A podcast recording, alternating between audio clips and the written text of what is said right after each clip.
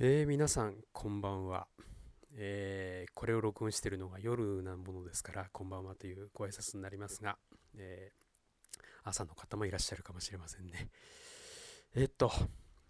実にまた1ヶ月ぶりの、え配信になってしまいました。大変お待たせしました、えもう11月になりまして、え相当寒い、え毎日になってきましたね、まあ、今日は昼間は少しえ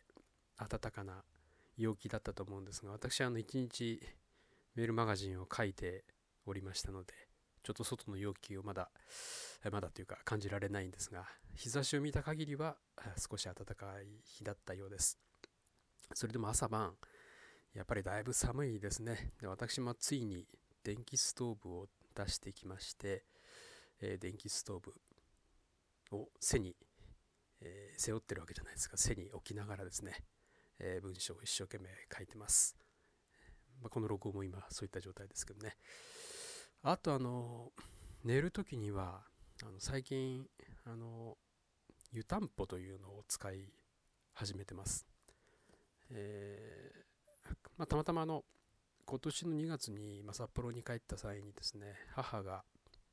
えーまあ、湯たんぽを使ってるというふうに聞きましてまあ、電気毛布を使うよりも湯たんぽの方がなんか体が調子いいっていうようなことを言ってました、えー、そんなことを思い出したもんですから私も、えー、まあ、そんな高いもんじゃないんですが安い湯たんぽを買ってきまして、え、お湯を沸かして入れて寝て出るときにはそれを布団に入れています。意外と快適ですね、え今年の冬はまあ電気毛布を、まあ、使うとは思うんですけれども、まあ、できるだけちょっと湯たんぽを使ってみたいなというふうに思ってます。まあ、ちょっと音楽とは全然関係ない話題でしたけれども。さて今日の、えー、オーパスの209のですね、えー、まあ、書いた内容は、えー、一つあのこれも音楽と全然関係ないんですが幕の内弁当について、えちょっと私のこだわりを書いてみました。それと音楽については、えー、ハイドンの交響曲の第98番ですね、えー、10月ぐらいからずっと、まあ、この曲を聴き続けてます。あのブラームスの交響曲とかですね。まあその他もろもろ聴いてはいるんですがあの、まあ、日に一度はこの交響曲を聴かないとどうも、えーまあ、過ごせないというようなそういう最近感じになってます。あのまあハイドンの交響曲って比較的あの特に今の若い方にはですねあのあまり馴染みがないというか縁が遠いというか、えーと、ハイドンというとあの交響曲の父とか、まあ、弦楽四重奏の、まあ、確立者とかですねいろいろ難しいことを音楽の授業などで習うこともあったりしてあのなんかとっても偉い人で、えー、あまりこの身近な音楽家というような感じはないかもしれませんですね。まあ、あるいはあのあまりこう好み好めない音楽というか、まあ、非常にあの地味な音楽があのという印象があるんでしょう。まあ、実際そんなことはなくてですね、えー、ハイドンの曲というのはあの聞きようによってはとっても、えー、新しい面っていうかあの現代のいろんな、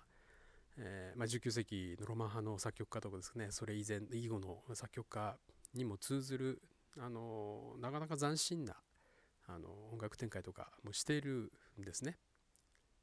ですけれどもあの何て言いますか形といいますか形式がまあ、あの形式を確立した人でもありますので、えー、パターンにはまっているわけですね。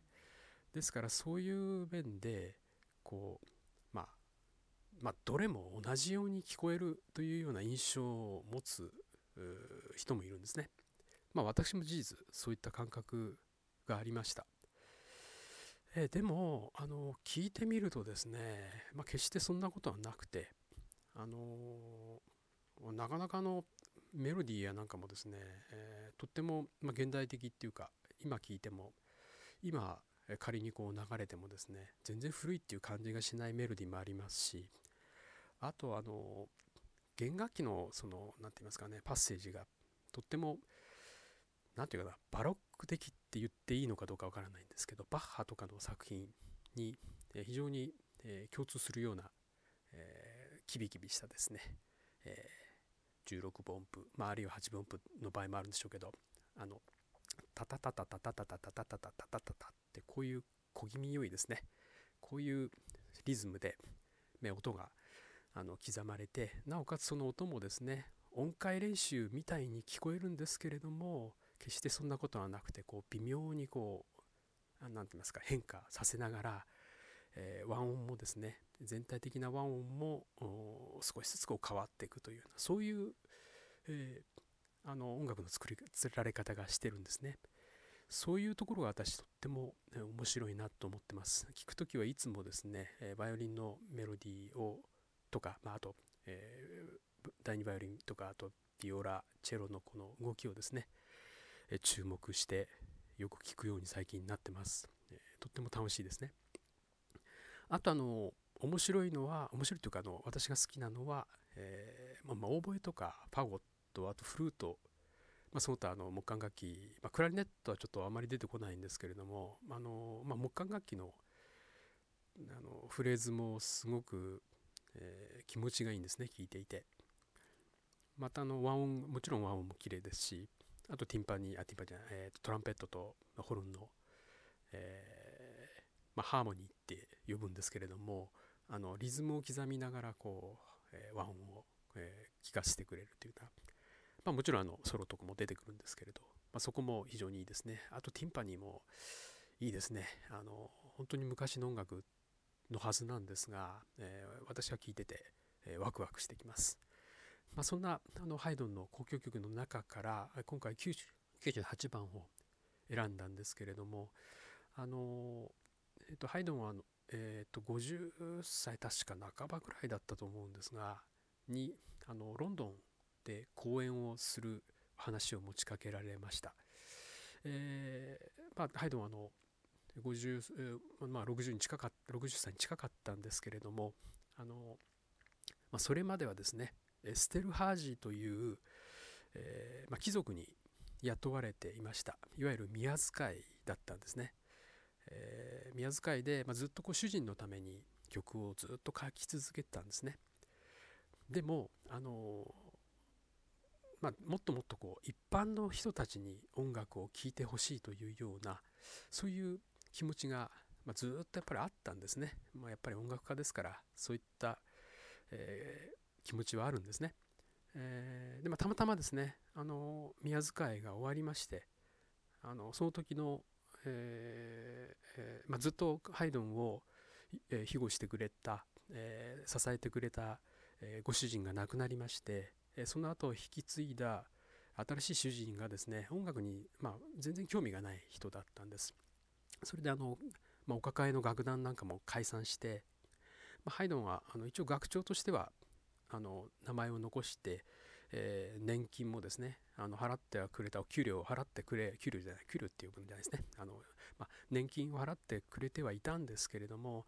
まあ、あの比較的活動は自由にやっていいっていうようなことだったらしいので、まあ、ウィーンにあの移り住んで活動してたんですけれども、まあ、そこでロンドンの方に、まあ、行かないか来ないかっていうような話がいたんですね。あったんですね、まあ、それでまあ行ったわけです。でまあモーツァルトがですね、まあ、ちょうどモーツァルトがまだ生きていた、まあ、もうもうすぐ亡くなってしまうちょうど時期なんですけれども、まあ、ハイドンには、えー、まあ、もう年なんだから、えー、海外異国にですね行って音楽活動なんて、まあ、ちょっと非常に体にもきついし精神的にも大変だろうしそれにあなたの英語を喋られないんでしょうからあのとってもストレスがたまると思うからやめた方がいいよっていうような助言があったんだそうです。まあ、20歳ぐらいあのハイドンとモーツァルトっていうのは年が違うので、まあ、もちろんでもあのお互いに音楽家として認めてましたからね、まあ、ハイドンも多分モーツァルトの、えー、助言はとってもあのありがたいなと思ったでしょうね。まあ、同じ音楽家としてあの切磋琢磨してこれからも一緒に、えー、活動していきたいというふうに思ってた時期だと思います。ですけれどもハイドンはそういうモーツァルトの、えー、申し出あもうアドバイスをですね、えー、あのアドバイス通りにはしないで、まあ、まあ自分としてもぜひ自分の力をですね、試して自分の音楽が世界の人に認められる聴いてもらえるというようなチャンスに、えー、ぜひ向かいたいというようなことで、まあ、ロンドンに行ったわけですね。でまあロンドンで結果的にあの大成功しまして、まあ、ハイドンの名声はヨーロッパ中に轟くわけです。えーと、そんな時に、えー、書いた曲が98番の交響曲です。えー、あのこの曲はですね、えー、この時期のあのハイドンのロンドンの時代の交響曲っていうのも非常にどれも有名でありまして、まあ、現在あの一般的に聴かれる演奏される機会のある曲というのは、まあ、この時期の交響曲が、まあ、多分非常に多いと思うんですね。えー、でその中でもですねこの98番というのはとてもあの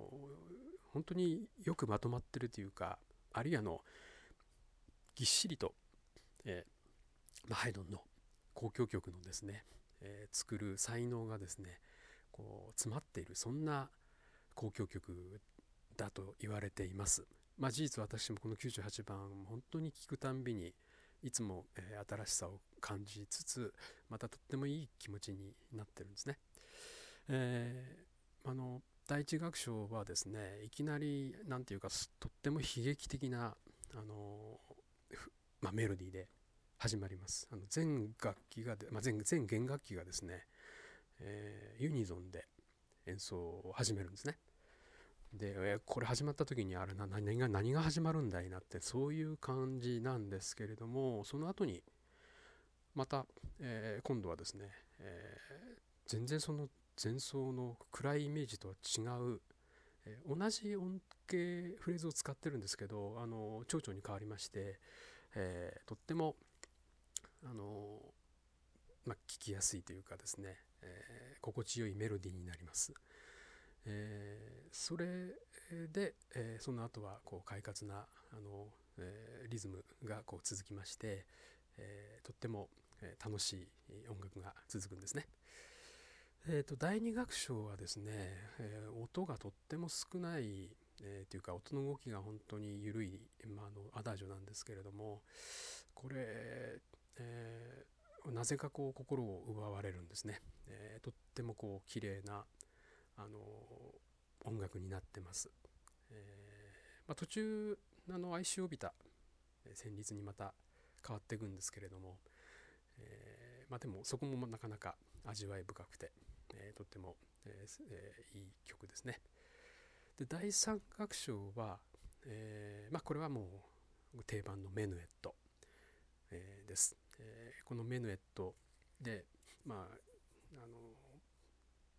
まあ本当にオーソドックスな踊りの音楽っていうような感じで、まあ、聴いてて、え、体をこう揺すぶりたくなる揺さ揺さぶりたくなるそんな感じの曲ですねそして、えー、最後の、えー、フィナーレ。でフィナーレはですねあのまその前の、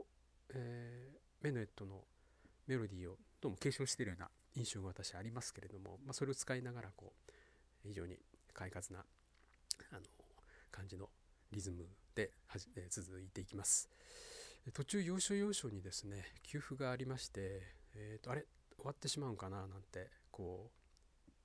何て言うかなそういう思いにさせる、え、非常に憎い演出をしているところが特徴ですね。最後のクライマックスで、えー、なぜかチェンバロがこう出てくるんですね。えー、そこがですねとっても珍しく感じるんですがあの実はあのハイドンのえ交響曲、え初期中期ではですねこのチェンバロが並走されるということはあの普通のことだったらしいです。ですけれども私たちにはとってもこう新鮮私たちの耳には新鮮に聞こえる、えそんな曲ですね。えー、とにかくあの素晴らしい曲で私あのジェフリー・テイトという人が、えー、指揮をしているイギリス室内管弦楽団の、え CD を聴いているんですね。えー、これ以外にもあの聞いてはいるんですけれどもこのジェフリー・テイトさんのあのこの音楽作りがとっても私は大好きでありましてあのこのハイドンの交響曲に限らずあとあの内田光子さんとの共演でモーツァルトのピアノ協奏曲なども、えー、CD 出されてますけれどもあの私どっちかちょっとオーケストラのウィーン派なんですけどあのこのロンドンっていうかこのこっちの方で、えー、ジェフリー・テイトさんも含めましてですねこのイギリスの方のオーケストラもとっても最近面白いなって思うようになりました。まあ、いろんなのを聞いてみるのもあので好みをこう新しい好みを見つけるのも楽しいななんていうふうに思いました。であのまあ、メールマガの漫画の方ではですねこの幕の内弁当とこの交響曲、まあ、特にハイドンの交響曲をこう重ねましてですねいろいろ、えー、まあよもやま話といいますかこうあまり音楽の知識に役に立たないような話を、えー、書いたんですけれども、まあ、ぜひ、まあ、そちらの方も一読いただご一読いただければあの幸いです。はい、それでは、えーと、今日はですねこんなところで、えー、あの配信あ失礼、えーと、このポッドキャストの、